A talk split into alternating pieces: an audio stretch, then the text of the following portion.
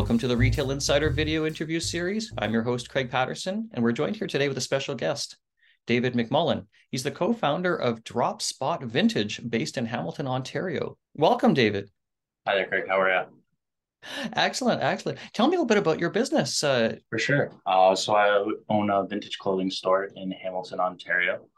Um, we started a little bit over a year and a half ago in August, and pretty much since then we've done different things um, to kind of expand the business in like the vintage world. Uh, open up a second store, a warehouse in the GTA, and and yeah, it's short rundown.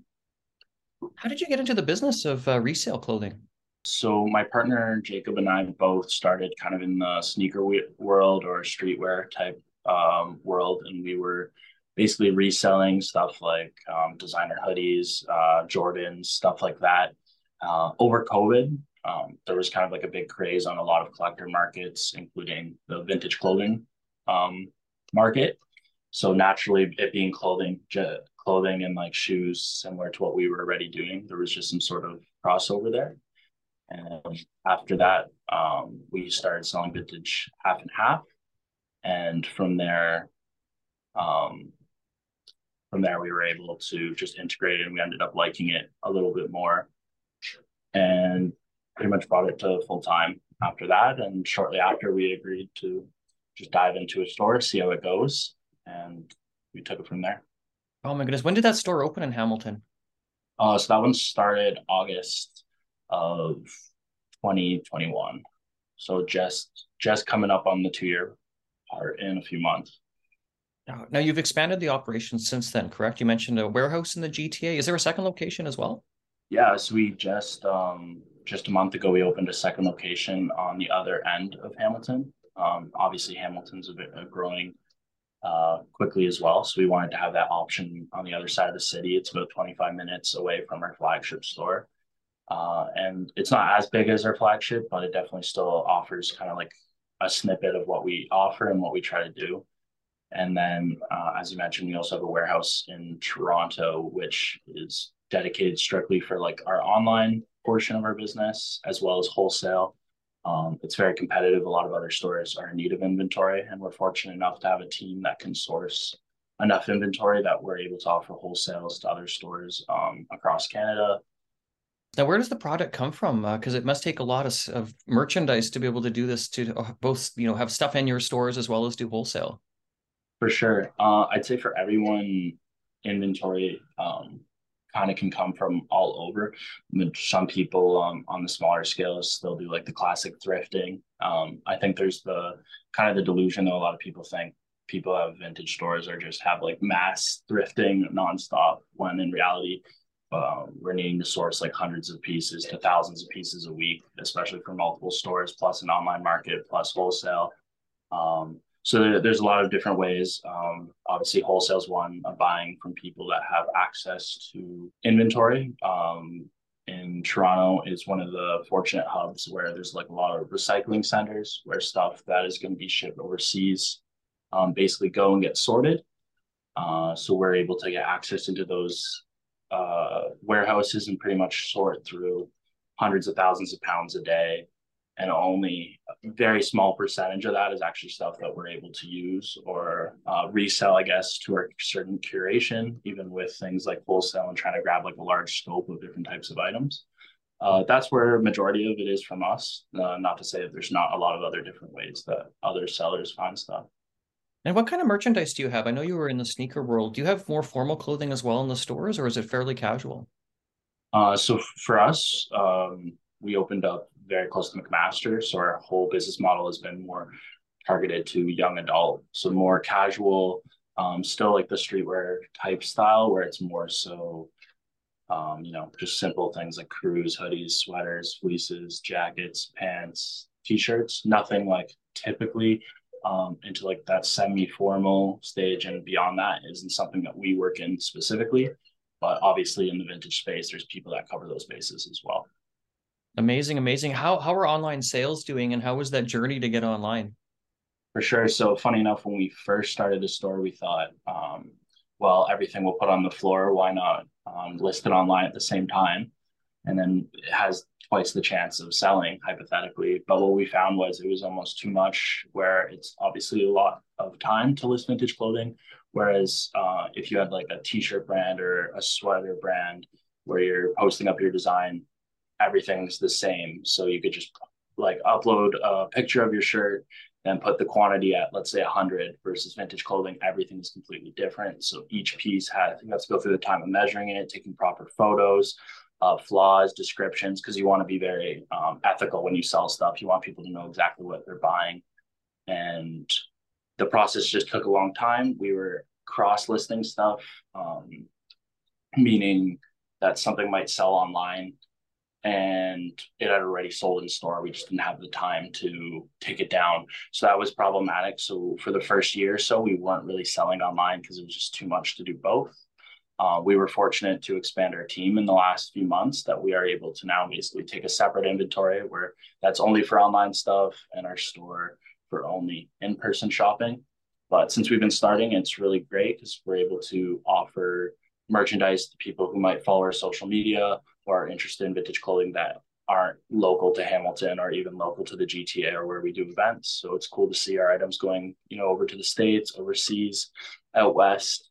Um, but it's been really good. We're still figuring out um, that aspect because it has been only a few months. And but we do know like that is a huge uh, portion for a lot of other people's business models. And we're just trying to learn and add that to our arsenal as well. Amazing. Do you find luxury items in there from some of the big names uh, when you're searching for for product? Yeah, uh, like we don't typically uh, cater to that perfectly because we know uh, that's a the designer market is a different market entirely almost. But uh, when you're going through the amount of inventory we are, some definitely sneak through, and because it's not really our forte, we still like to price it pretty affordable. So it's almost like gives incentives for people to come in and maybe they'll find like an authentic Gucci product or you know Natty Chanel or something like that, and they get it for a really good price that they couldn't even find online. Or if someone that specializes in designer, obviously they're going to price things accordingly to market versus because that's not our forte. We price it pretty cheap, and we like to make sure that uh, it's still authentic if we are going to price things, or we'll like uh, basically brand something as like a bootleg or a reprint just so people know what they're kind of getting. Geez, I gotta come to your store if there's some uh, Gucci stuff at a good price. um, generally, talking about the resale market for clothing or vintage, um, where how uh, where do you see things going? Just in your observation as you've been part of this. Um, in Toronto specifically, the competition uh, definitely has came into play. Like I know during the boom of COVID, where we kind of got into things and hundreds of other people started doing it, uh, whether that started as like side jobs or full time jobs that they've been doing for like 10 years. Everybody reaped the benefits of the popularity um, during COVID. So now the competition is definitely huge as far as um, the access to things like inventory. I, like I mentioned, for wholesale that we offered, because it's not as easy as it used to be even two years ago um, to find stuff. So I find uh, competition for sure uh, is coming into play, but also just different trends of like people are now a lot more open to the idea of secondhand stuff and sustainability. I think a big part of that is because of celebrities, athletes that are also getting into that. It's almost like where shopping secondhand might be looked down upon by some prior uh, to this because it's almost like oh you can't afford the new stuff or whatever. But when you see millionaires, billionaires wearing secondhand, it's almost like becoming more acceptable. Um, I think you see on big retailers, they're almost using vintage inspired like military wear or other like fashion trends to basically take the secondhand um, trends that might not be super accessible, like something like military jackets or whatever. The average person sees something that looks like that in a Zara or whatever, they're just going to buy it. So it's definitely influencing um, where trends go, um, as well as upcycling stuff where people are basically you've been taking items that are secondhand and making them wearable again. If there's rips or whatever, that they're sewing stuff back together, putting patches, and it's just becoming more acceptable to wear stuff like that and being more creative, I guess, with your outfits using that secondhand um, outlet. And the sustainability movement is probably going to continue. I mean, that's just kind of what we're seeing or hearing in the in terms of trends.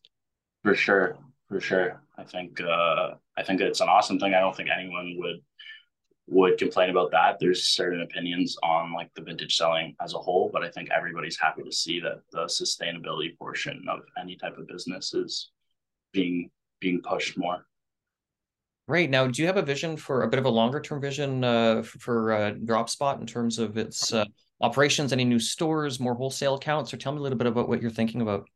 Yeah, for sure. Um, wholesale is definitely something that uh, we love to offer for other stores or just other accounts that um, like to do the vintage stuff. But I think definitely primarily as a future goal, we want to expand a little bit more. Definitely another store um, at the very minimum. The the notion of even seeing vintage in places like malls now is becoming more and more acceptable. Like there's vintage stores in Square One, uh, Yorkdale. You know, you still have like even companies that are bigger, like you know Holt Renfrew, that they have like some sellers that are in there. So I think we definitely would like to capitalize that eventually, having a store um, in a mall. Uh, we're also trying to build uh, our own event brand as well. A lot of people probably in Toronto would have already seen like you know vintage markets are getting posted everywhere they're happening almost every weekend in big cities not exclusively to toronto like out west it's super popular in the states as well uh, so we want to capitalize that just like how we feel like we do with our store have a very nice and curated kind of uh, experience for people that are getting into vintage or people that have been enjoying vintage for a while that there's like a market whenever we do one that it's something uh, exciting to check out uh, like we mentioned earlier, website and online presence. We're really trying to push that, as well as just the sustainability as a whole, making that as accessible to people as as we can. Um, we have this one partner that we work with there called One Tree Planted, where basically every order that we um, ship out, we also donate to them so that they can plant a tree with each order. So it's kind of like we're just trying to make sure as we grow that we're able to actually keep our roots of being sustainable as we grow type deal. I love it. This is so interesting. You know, best of luck with everything because as we look at sustainability becoming a key factor of many people's lives, I think you know your business is, is a good one for clothing at the very least. Yeah, for sure, and definitely, I think with uh, with young people at least, I think um, it's definitely reaching more people outside of just young adulthood as well. But it, it's really cool to see that's where the change and the acceptance is. It's just like with young people, and it's exciting to see like where it might go from here. This is terrific. Well, thank you so much. This has been David MacMullen. He's the co-founder of Drop Spot Vintage. Thank you for joining us today. My pleasure, man. I'm Craig Patterson. I'm the founder and publisher of Retail Insider Media. This is the Retail Insider video interview series. Please subscribe whether or not you're seeing this on YouTube or listening to this on one of our podcast channels. Take care and bye for now.